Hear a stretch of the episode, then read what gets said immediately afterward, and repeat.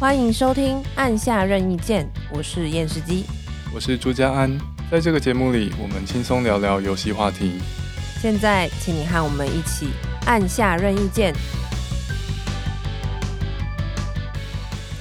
好，这一集呢，我们要来介绍一款我们最近都在玩的游戏。嗯，这个游戏呢是一个阴暗风格的克苏鲁背景，然后非常恐怖跟困难的游戏。嗯嗯嗯。讲到这里，大家就会想说，一定是血缘诅咒对吧？哦，不是，不是血缘诅咒，那是什么？是暗黑地牢。哦，Darkest Dungeon。嗯哼。但是呢，Darkest Dungeon 它因为是克苏鲁风格，所以它里面有一些地形真的是跟血缘诅咒蛮像的。玩起来感觉就跟血缘诅咒差不多哦。是，我觉得其实，在某一个层面上，确实是有一点差不多的感觉。嗯，但其实他们真的是完全不一样的游戏，玩法完全不同，叙事方式也不一样。对，好，我来简介一下这个 Darkest Dungeon 它是一个什么样游戏哦。嗯，刚刚已经讲它克克苏鲁主题嘛。对，但是呢。它跟血缘诅咒最大不同是，它是一个回合制 roguelike RPG，就不是动作游戏。对，所以它考验的不是你的反应啊，或者说你要预判 boss 动作这一种的，它就是真的就是回合制 RPG。嗯，一个回合每个人有一个动作机会这样子。嗯，那。玩家，你是扮演一个领主的后代，领主后代哦，对，就是有钱人，对，是一个有钱人。然后你有一个领地，是个有个小村庄，旁边有一些相关的地啊什么的。嗯，那就模拟城市嘛，不太一样，跟模拟城市有什么不同？嗯，克苏鲁风格模拟城市哈，这感觉有够不 OK 的。所以呢，你也就是玩家，你其实并不是在里面打斗的英雄，你是他们的雇主。哦。嗯你可以雇这个英雄们呢来组队去探索这个恐怖克苏鲁地城，所以玩家就不是自己送死吗？是，他就是叫别人去送死。对，那因为你要是这个领主的后代，呃、其实你就是领主啊，你就继承这块地啦。嗯，所以你有一点点城镇经营的元素在里面，就刚朱家安也没讲错啦。嗯、所以你你会赚到一些钱，然后钱就可以拿来投资你的地产这样子。嗯，那这整整体的美术风美术风格呢，也是跟。黑暗灵魂那些很不一样，为什么呢？因为它是二 D 的，嗯，它全部都是二 D，然后它整个风格是比较偏卡通的，不是写实的那一种。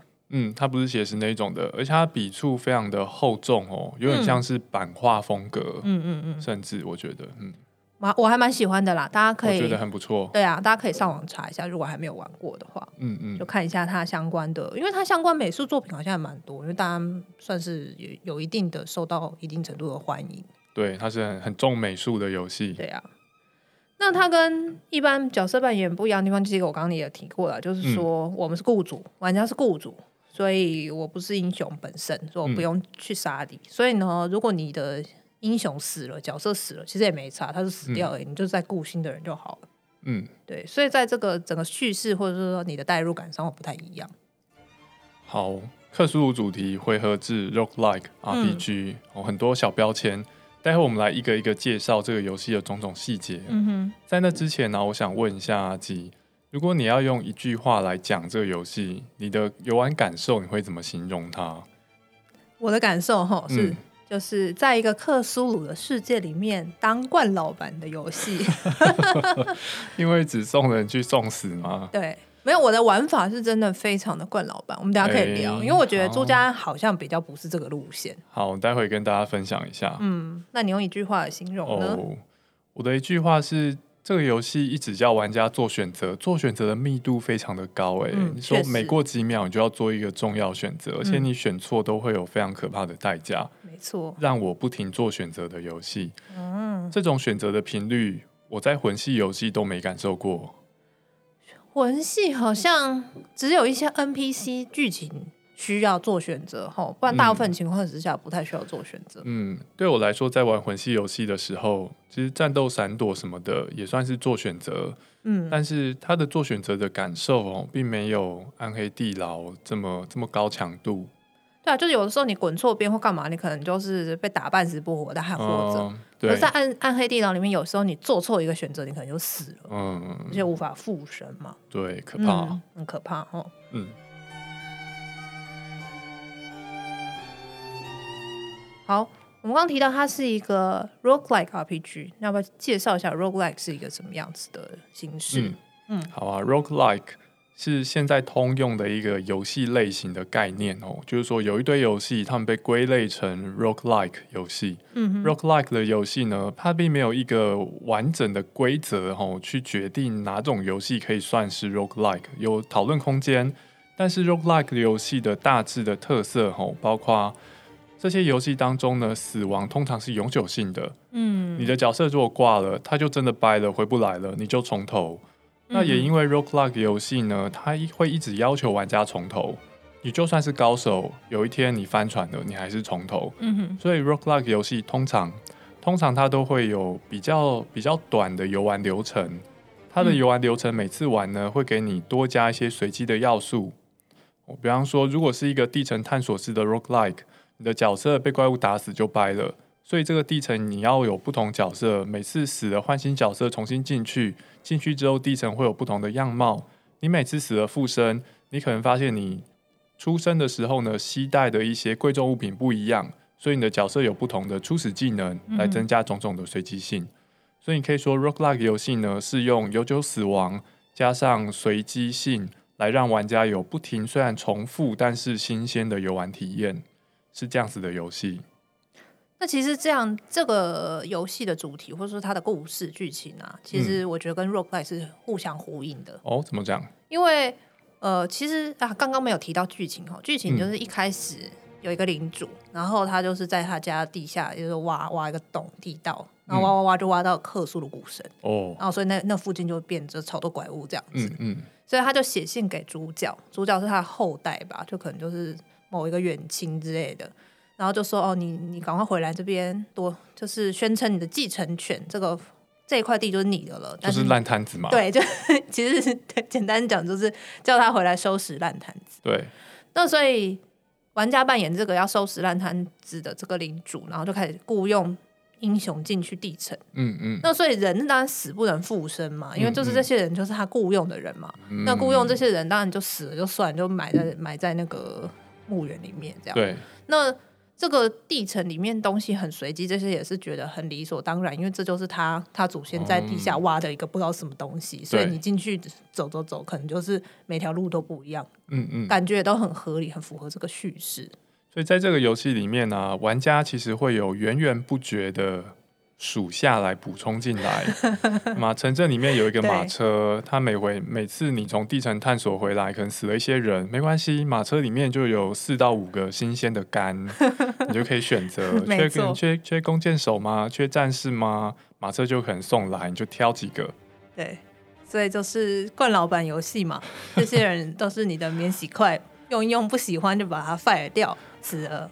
或是死掉就算了，这样子。这样讲真的很像哎，所以你在玩这个游戏的时候，你的队伍会不停的变化。嗯，玩家有一个呃，有一个，你就想象玩家有一个装英雄的盒子或是名单，你手上的名单可能可以容纳十六个或是二十一个英雄，随着你的升级状况而决定。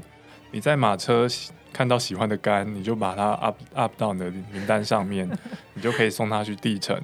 有些游戏，有些英雄在地层受伤了，你要给他几周的时间休息，派那些状况好的英雄去送死。大致上是这样子的玩法。怎么听听觉得不太妙？好像是一个反社会游戏。英雄也觉得不是很妙。对啊，但是那些英雄其实他们好像都很兴奋。因为那那个这游戏有一些很可爱小细节，嗯、例如说，就是朱家安刚刚说你有一个英雄名单嘛，你就把你那些英雄拉进来，嗯，但他们其实就是会有一些随机的对话出现，嗯嗯，然后英雄们都会说什么“快快送我出去”，什么“我想要尽情冒险”什么。对啊，英雄的头像会自动跳出一些对话框来表达他的心声。对，再往往后一点，我们会讨论到地层的等级。低等级的地低等级的英雄，如果你想派他去高等级的地层，嗯、他就会跳出来一些害怕或是拒绝的讯息。对，他说什么“不要送我去”，对，我很害怕，什么那里很可怕之类的，对，就蛮可爱的。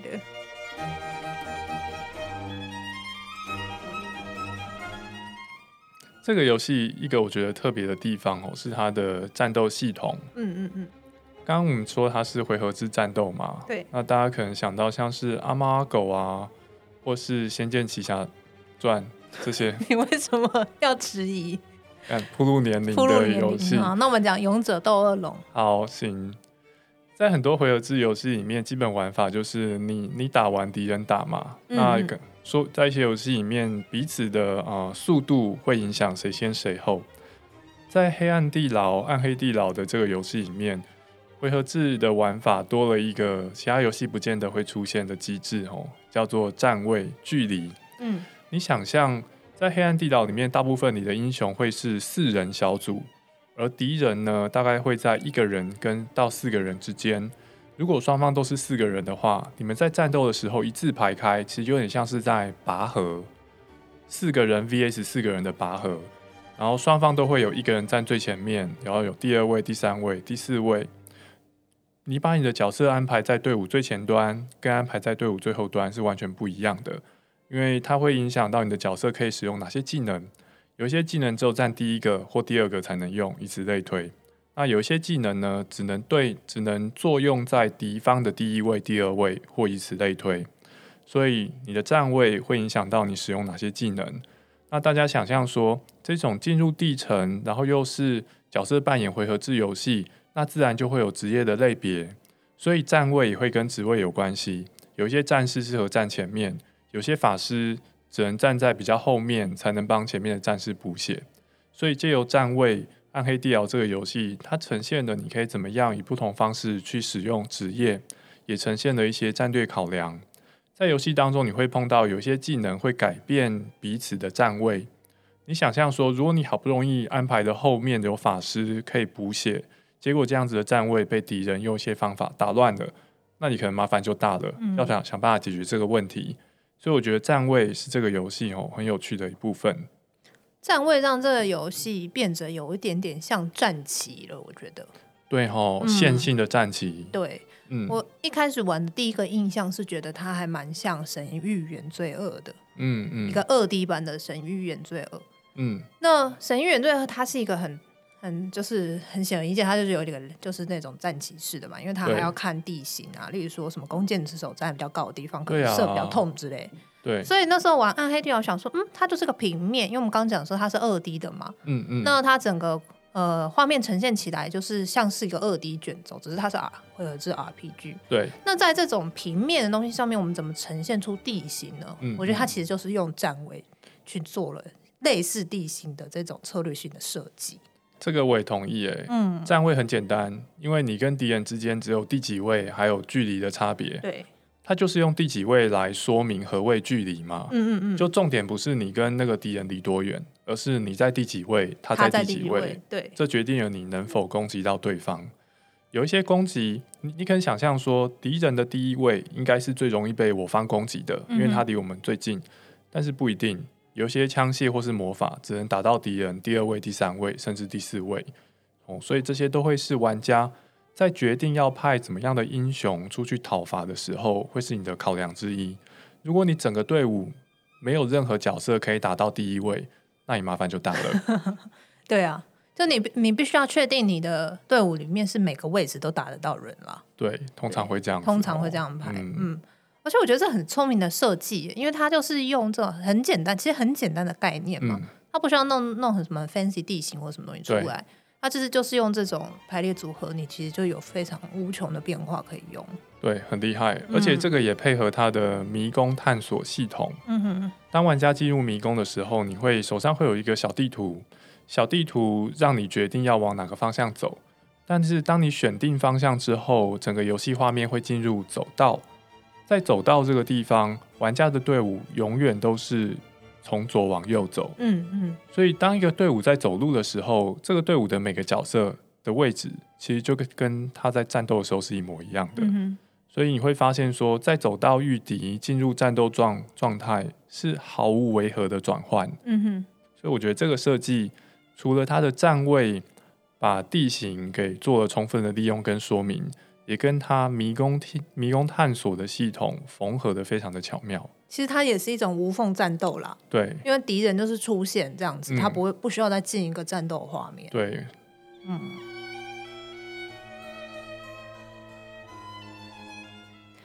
好，刚讲站站位我觉得是真的是这个游戏特殊地方。嗯。第二第二个特殊地方我自己是觉得是它压力。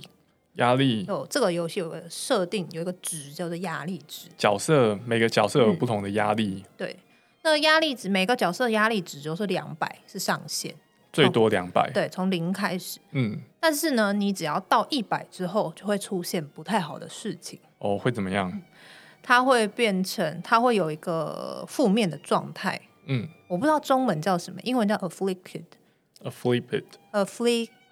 之类的吧。大家可以想象成，就是你战斗到压力很大，然后心态崩解。对，就是对心态崩解，我觉得蛮蛮好的。这边还蛮看几率的。对，你的心态崩解会有好多种不同的情况，嗯、会让你的角色陷入陷入一些不好的状态。对，但是也有一些也有固定几率，角色在到达一百压力值之后会进入。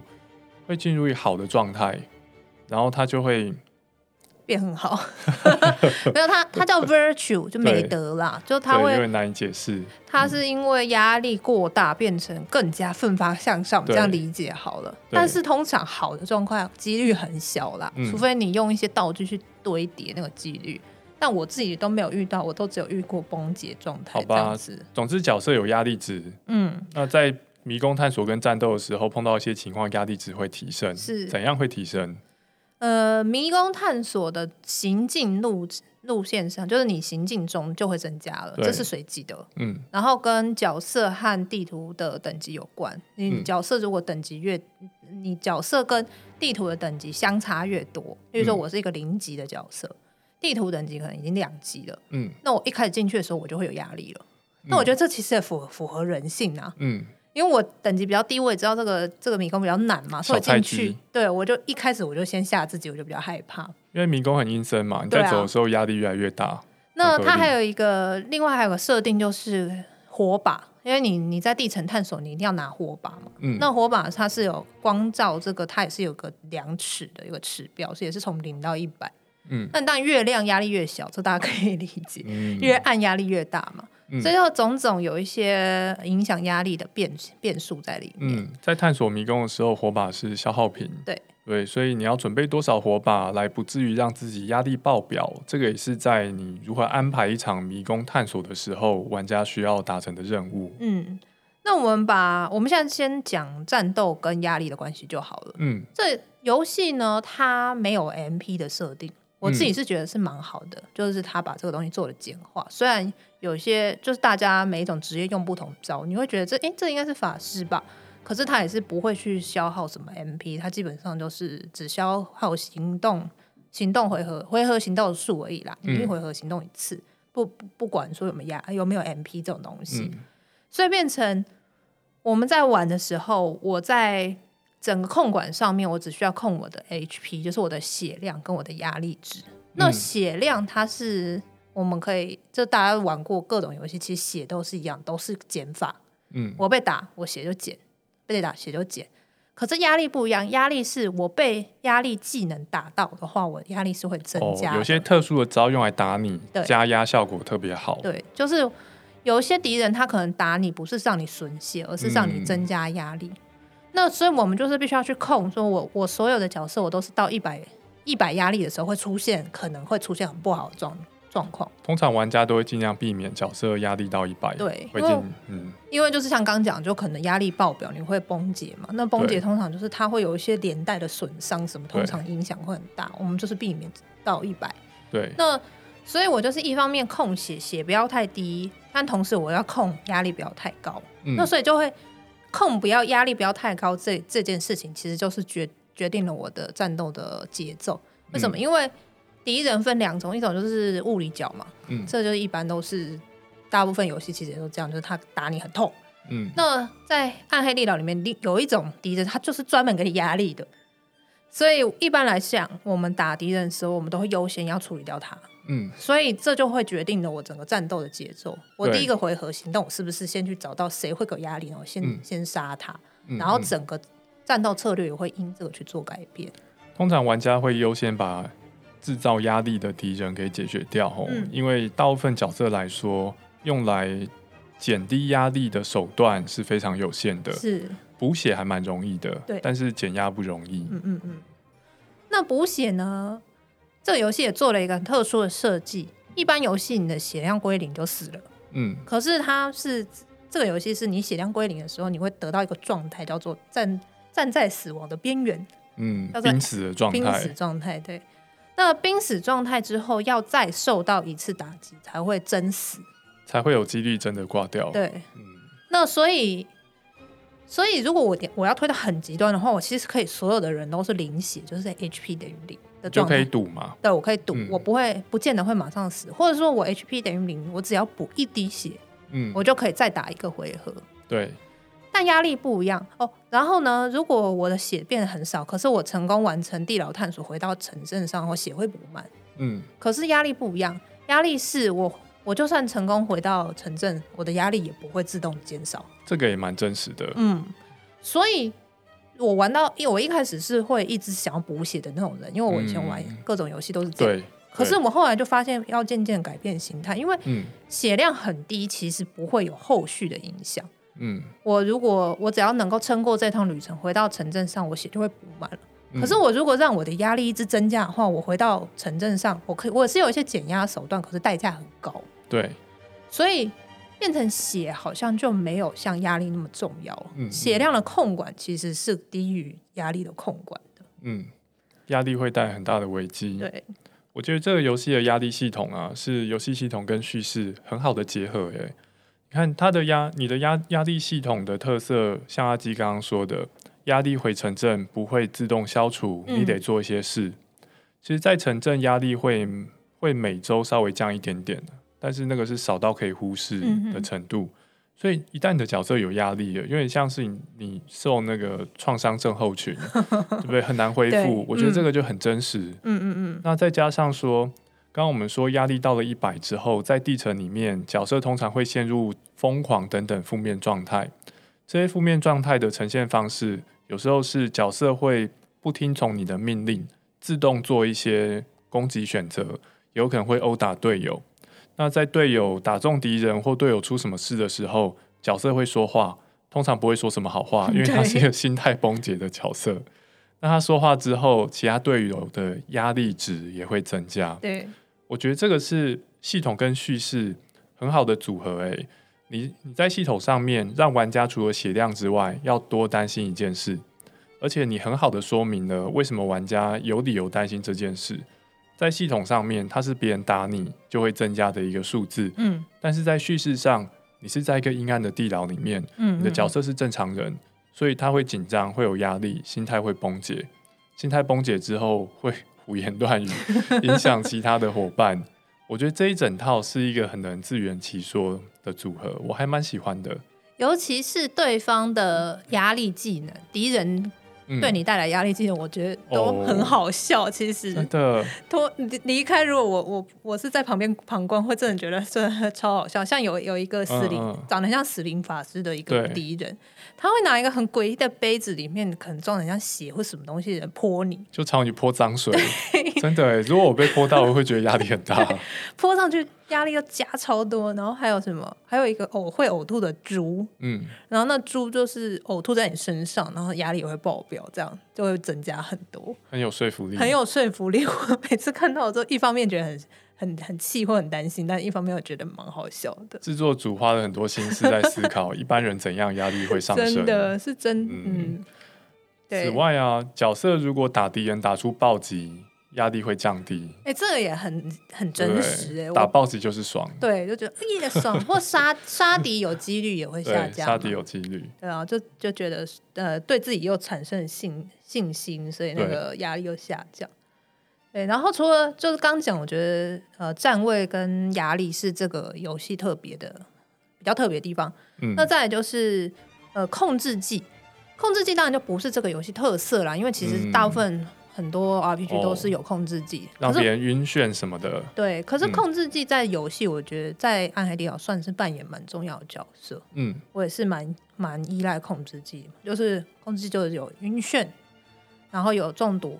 让对方中毒，然后出血这这些，嗯，那这些再加上压力跟呃压力控制，就会变成一个还蛮完整的一套策略的这个玩法。了解。你要怎么样去？例如说，对方会给你压力的那一只，你是不是先先晕眩他？嗯，然后如果你没办法一次把他打死的话，是不是先给他下毒之类的？嗯、所以它就变成统合成一套蛮好的系统，让你自己去判断说，我这一套，我这一套我，我我要怎么打这样子。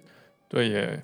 不管是压力系统还是晕眩等等控制剂，都让玩家可以采取的策略选择变多。嗯，我觉得在这边值得注意的是说，策略选择变多吼，有时候并不是变简单，而是变困难，因为你得要思考选哪一种比较好嘛。对，而且像是晕眩啊，加上压力怪，这个让玩家需要做很多临场的思考。诶，比方说，如果我有两个角色有晕眩的技能，但是晕眩技能并不是百分百命中。另外两个角色呢是物理角，嗯，物理角虽然有机会在第一回合就把压力怪给秒掉，但是如果第一回合是攻击对方的物理角，可能会有更大的优势。那这个时候玩家该怎么做？如果是我会做的选择是说，我我想办法让我的晕眩角的速度高于物理角。一开场我可以先尝试晕眩对方的压力怪，如果晕眩成功了，那物理角就攻击压力怪之外的敌人。嗯哼，如果晕眩失败了。那物理角就得攻击压力怪，没其他选择。所以压力、晕眩等等策略，它不只是让玩家在战斗的时候要做很多思考，在战斗之前也要做很多的思考，怎么样组成一个队伍，可以应对不同的情况。这其实也像你刚刚讲的啊，就是他必须做非常不非常多的选择，嗯，嗯，更何况有的时候会遇到 miss 的情况。对呀、啊，就我我其实都已经排的很好很顺了，哎，结果中间一个环节出错，它一个 miss，我可能后面整个节奏就全部被打乱，然后重重新再思考我接下来怎么打。对啊，所以这也是给玩家在荧幕之外带来很大压力的游戏。对，但是呢，嗯、也就是因为它有这种困难之处，所以每一次打完的时候，我觉得那个成就感真是哦，真的不小于 文戏游戏耶。每次回程都觉得很开心。对啊。跳出那个任务完成可以回程的时候，就觉得、嗯、哦，天啊，松一口气这样子。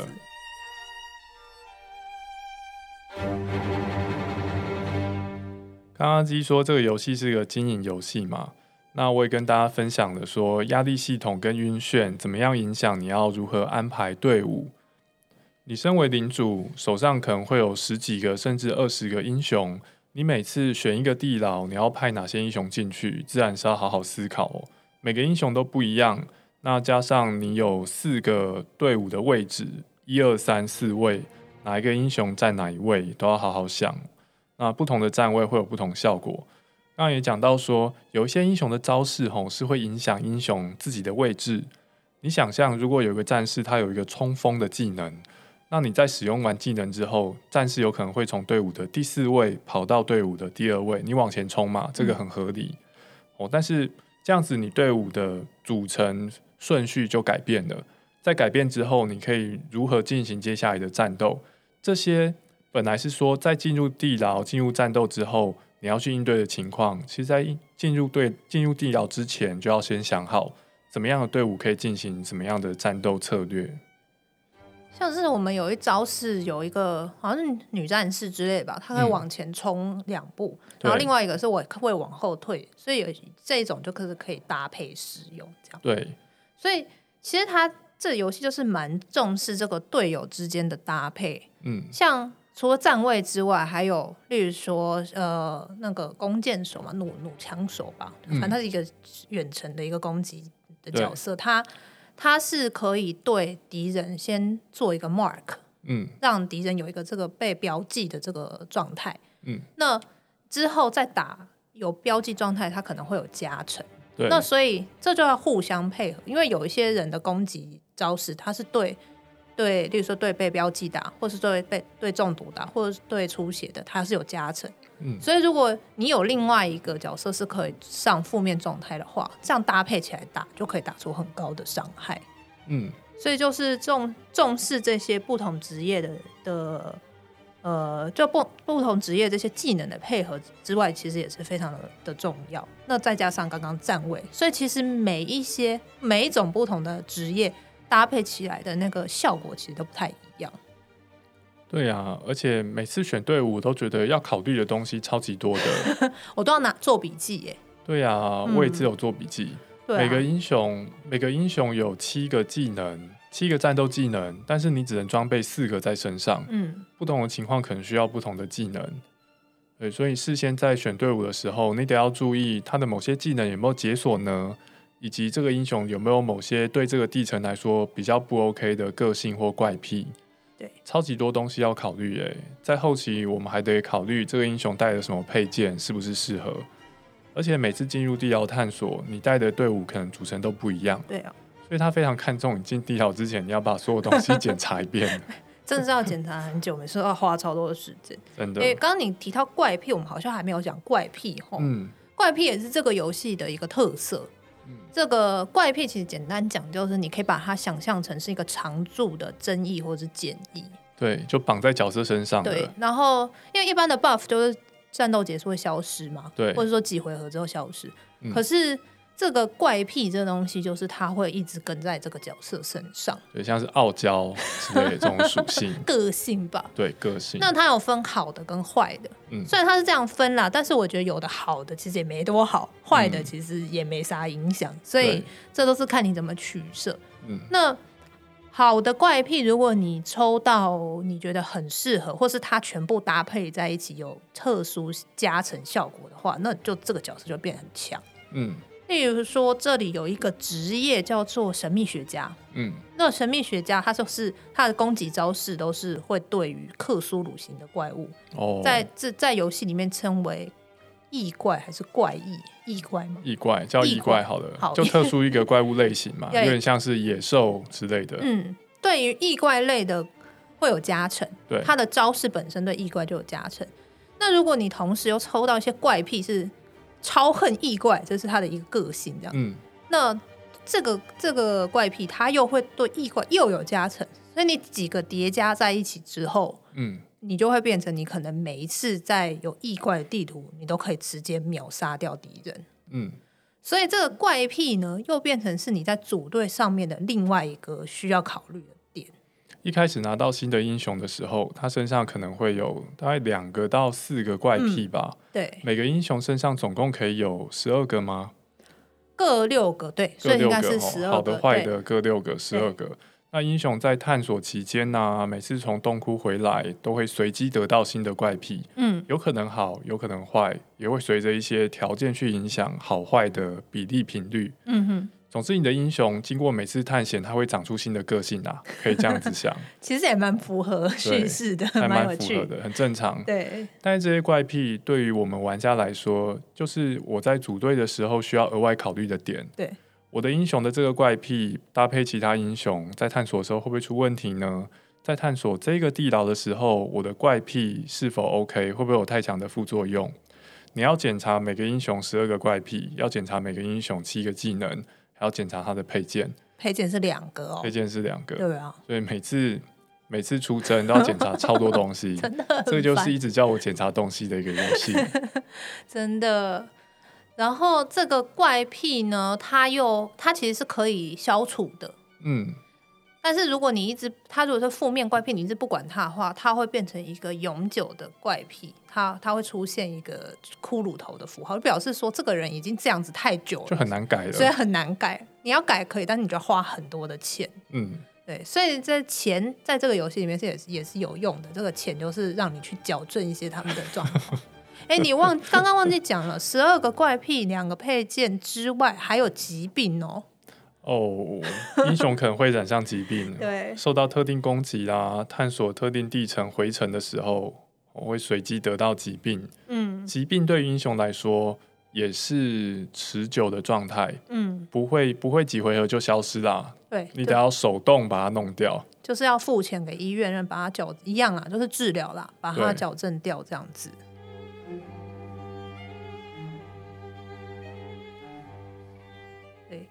那所以刚刚因为一开始我就会讲说这是一个惯老板游戏，嗯，反应在哪里呢？就是我如何挑怪癖这件事。嗯，有的时候我那英雄出征一次出征回来，就是已经一大堆那怪癖，我觉得我已经无法矫正了。嗯，然后这些都我不喜欢的，我就直接把它废掉，这样。哦，你就直接换新的肝？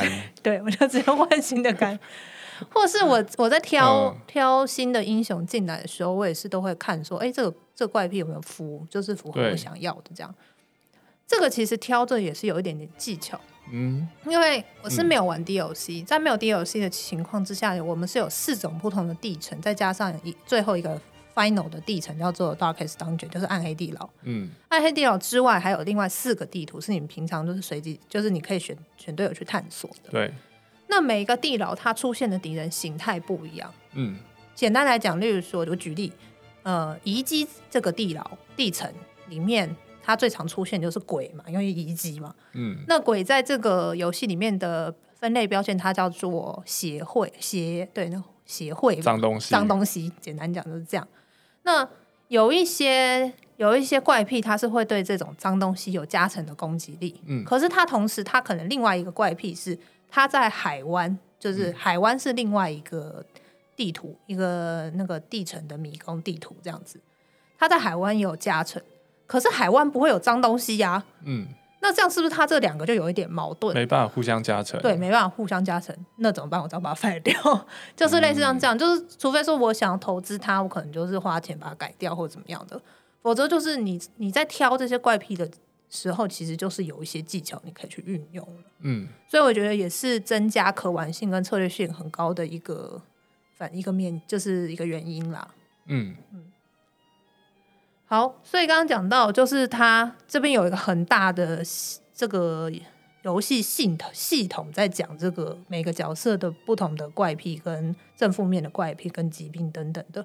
然后朱家安也提到，要花很多心力在嗯出出就是整装跟出发之前的准备。那么稍微聊一下，你每次都会经历过什么样的心路历程？这个游戏我还在初期啦。还没有玩，还没有玩到中间或是很后面，但是我已经充分感受到每次出征都超级麻烦的。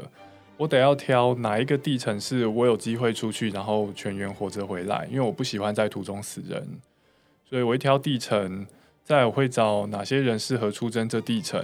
适合出征地层的队员当中，必须要可以组成一个队伍啊。比方说，你不能都是战士，至少要有人负责补血，这些都是出征地层的时候要考量的吼。所以玩家需要依照自身能力跟时间心力哦，还有你会可以取得的宝物去选迷宫。这个地层呢、你要选择哪一个地层进去，是有一个大地图可以看的。在地图上面，你会看到每次随机刷新之后呢，每一个地层的长长度会改变，大小会改变，你可以取得的宝物以及其他东西也会改变，以及探索这次地层的目的也会改变。有些探索地层的任务目的。要你清空所有的战斗敌人啊，或是要你找到什么东西回来，这是 r o c k l i k e 游戏嘛？所以你每次打开那个地层的地图，每次去地层回来，地图就刷新，嗯，然后给你新的任务。那我这种随机迷宫呢，是可以增加新鲜感啊。但是对于玩家来说，这也意味着你每次要重新思考一次，如何找到正确队伍进去地层，可以活着回来。对，然后你刚刚讲到的迷宫的大小也是有有差别的，像小型迷宫啊，比你的路程比较短，嗯、它就不需要啊、呃，没有办法过夜，就是它没有办法扎营。嗯，那中型的地层是可以扎营的。嗯，一般来说，我会觉得扎营比较好啦，因为扎营的时候你可以做蛮多事情的，嗯、对你后续的战斗是很有帮助。我们在进入地层之后，会有一个地层的小地图。嗯，地层会有很多房间，每个房间之间呢有走廊相连，所以探索地层的过程就是进房间，然后选一个方向的走廊出去，再从走廊走到下一个房间。小的地层就是房间比较少，走廊比较少；中的地层就以此类推。嗯，那在中的地层跟大的地层，玩家在出发之前会拿到叫做篝火的道具，使用这个道具在房间里面可以过夜。过夜的时候，依照玩家携带的队员不同，你会在过夜的时候有不同的事情可以做。这些事情通常都是对战斗有帮助的，像是减压、补血、去中毒、治疗疾病、增加攻击力等等。通常大部分的玩家会喜欢中型的地层，因为最小型的地层没有篝火，没有篝火你就丧失一次做那些补给的机会啦。这样讲，你就进去地层再出来，中间没有补给，觉得白做工。中型的地层给你一个篝火。这样你就可以做很多事情，而且篝火可以减压。嗯、那这个减压的效率是会比你平常在城镇里面做减压来的高，之外它也比较便宜，而且又快速。对，然后很快这样。嗯、那呃，刚刚因为有提到那个正负面怪癖的部分，嗯、所以就是不同的怪癖可能对不同的地图有加成。嗯、那这也是你挑的时挑人进去的时候很重要的。因为我之前就是有吃过好几次亏，嗯，一次是呃某一个地图里面，它的敌人大部分是人类的怪物，嗯，那我有一个角色，他有个怪癖是他特别害怕人类哦，所以他会增，他只要遇敌是。人类的敌人，他会增加百分之二十的压力，嗯，那就超恐怖，我那个就爆了这样子，嗯，对，那是我自己没有注意到，所以真的需要很细心的检查，跟考试一样，每次都要对照说，哦，我这个这个怪癖在这个地图里面应该不会有负面的效果吧？嗯。那还有另外一个状况是，有一个地图里面第一个地层啊，对不起，我一直讲地图，一个地层里面的敌人，他其实全部都是高抗高出血抗性，嗯，他抗到百分之两百，基本上是不可能会出血，哦、嗯，结果那个队伍全部配出血脚，也是，但那还是打得过啦，只是就比较累，很辛苦，比较辛苦，对，那好，那我们接下来再讲下一步，因为这个地层探索到现在，我们刚刚讲了检查各种东西之外，还不能出发哦。嗯为什么还不能出发？因为现在要准备物资。我们聊聊物资。进、哦、地层之前，要先到福利社买东西。买东西，决定你要带哪些东西去。对。不同的地层会有不同的互动地形物件。嗯。那有些地形物件需要你用特定道具去触发，才会有比较好的结果。这个物件，我们先直接举例，比大家比较好理解吧。嗯，嗯。例如说，你在呃地层里面可能会碰到。废弃的背包，这就是一种可互动的物件，嗯、因为就是会有以前探索的人留下来背背包里面可能还有一些食物可以捡，或者是说有一些箱子或者宝箱，或是书柜、书架、实验桌，反正很多种类型，呃，奇怪的祭坛或是什么棺材之类的。嗯，有一些东西像是上锁的箱子，它就需要你有钥匙嘛。嗯，那有一些受到污秽的石像，需要你用圣水洒在它身上。当然，你可以不用圣水，你直接动手摸它。但通常这个时候会有一定几率产生不好的后果。所以我们在准备进地层的时候，那每个地层迷宫都是随机的，哎，你根本就不知道里面实际上有哪些东西，你只只知道个大概。然后我进我在准备的时候，我就想说，哦，中型地层，好吧，火把买个十四把，火把买十四把，圣水会不会用到呢？可能会，可能不会，买个三罐好了。啊，就要做这种选择。对，但是如果只是这样也，也也还蛮简单。我只要钱很多，我就全部准备就好了嘛。但是不能这样，为什么呢？因为你的包包有格数的限制。嗯，我们带道具的包包跟装战利品回来的包包是同一个哦。对，通常我进地层的时候，我在走第二条、第三条走廊的时候，我包包其实就已经满了。嗯，我也是。接下来东西其实就要取舍了。嗯嗯。然后你的。包包除了有格数格数限制之外，它的物品的可堆叠数量也是有限制的哦。对，例如说，我现在想要买，呃，刚提到圣水嘛，嗯，圣水是六个圣水是一滴，嗯、所以如果我想要买七个的话，它就会占两格，就开始要占两格了，就要占两格了。嗯，钱也会占格数的哦。嗯，所以真的是很讨厌。然后你在。你每次进地城之前，你一定还是会有你想要拿的战利品嘛？对。可是你走到那边的时候，发现你包满了，怎么办呢？嗯，这边其实涉及很多选择诶。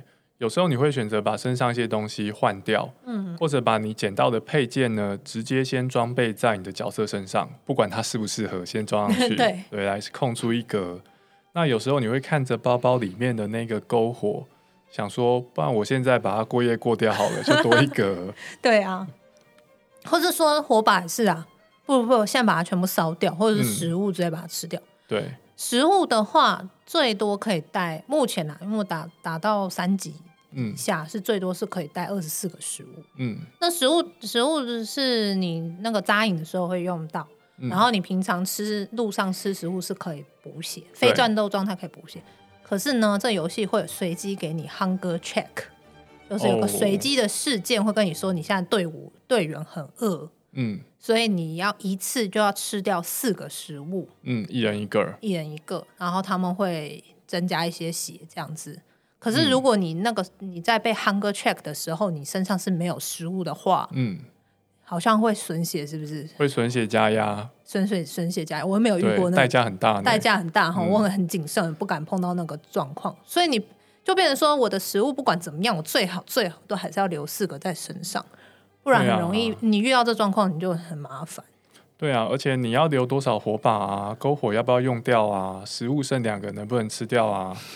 这个都跟你预计还要探索多少地层有关系。对，还有铲子哦。嗯，你还要带一个东西叫做铁铲，为什么呢？因为那个路上可能会遇到障碍物，那障碍物用铁铲除掉是很简单的事情，但是如果你你没有铁铲，你只好用手挖，用、嗯、用手挖又是 应该也是会加压吧？我是没有挖过了。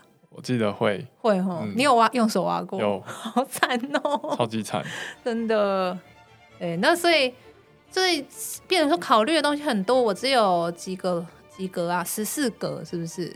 还是总总共可以带五件事？有点忘，我也有点忘了，十几二十个，十对啊，十几二十个。但是其实你出发的时候就已经大概是三分之二都是满的了。对啊，然后你在路上，你又要捡宝石啊，捡这捡那，嗯，所以整趟过程下来真的是压力超级大的。对啊，所以这个游戏就是一直叫你做取舍的游戏，哎，没错，从头从头做取舍到尾。嗯，然后还有一个状况是，哦，我终于这个这个迷宫快要打完了哈，所以因为中间路上捡了很多宝石，很开心。嗯，这时候有你的包包如果满超过七十九趴的话，嗯，就会有几率随机的。被一个叫做 Collector 的一个怪物攻击哦，会直接进入战斗，对，它就出现了，然后作战了。对，嗯，而且你是没有办法预先知道它会出来，因为它就是一个随机的概率。嗯，然后这个它 这个其实也蛮符合叙事，它的 Collector 就是收藏者，嗯、所以他就是看你包包太满，他来抢劫你的。你可以把它想象成，他就是一个想要抢劫你的一个鬼这样子，嗯、但是他超强，嗯，然后打赢他，他会掉很好的宝。嗯，可是呢，你那个时候你的包包已经很满了，然后他还掉很好保给你，是又有何用呢？对吼，你就只能换掉东西。没错，只能换掉东西，嗯、所以是很讨厌，一直让玩家很纠结。对，对啊。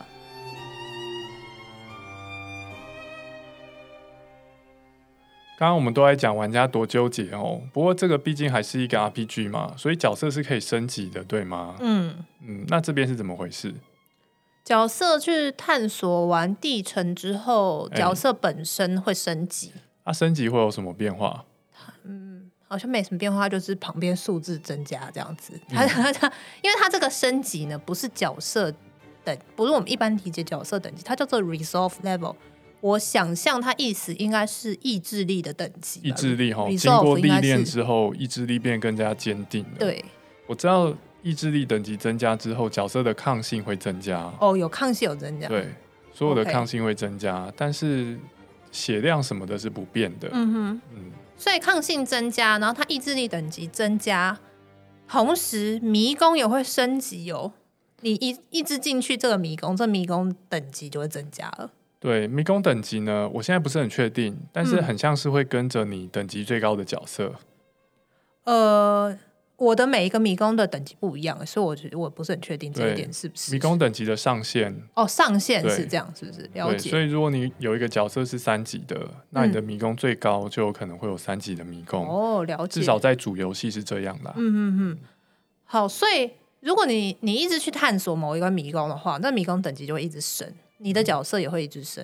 所以我们我们一般是玩 RPG，就是如果我要练功的话，我当然就是高等级的角。社去低等级迷宫练一练嘛，哦、比较十里波剑神，对，比较轻松。哎、欸，他这个游戏不让你这样做？当，当你的人物升级太高，你就要去低等迷宫，他说他不要去。好秋的角色，对，他会直接说 太简单，我不要去。什么？你在羞辱我吗？哦，对，他会说我从这个迷宫是学不到东西的，很烦。所以你没办法，你的迷宫已经升级了，可是你升上去的角色又不愿意去，怎么办？你就走低等进去，低等进去，他压力很大。嗯所以你的角色高等之后，你就只能 send 他去高等的迷宫，是这样子。对，啊，这样子升级有什么意义？这是我在玩这个游戏的时候一直在想的问题。你是说这个意志力等级的升级有什么意义吗？还是只说迷宫？对啊，这个等级的设计有什么意义？我觉得他就是不要你去弄吧。对，他就是不想要你去，就是打的很简单。我觉得很 简单讲就是这样，他不希望你轻松吧？确实，但是。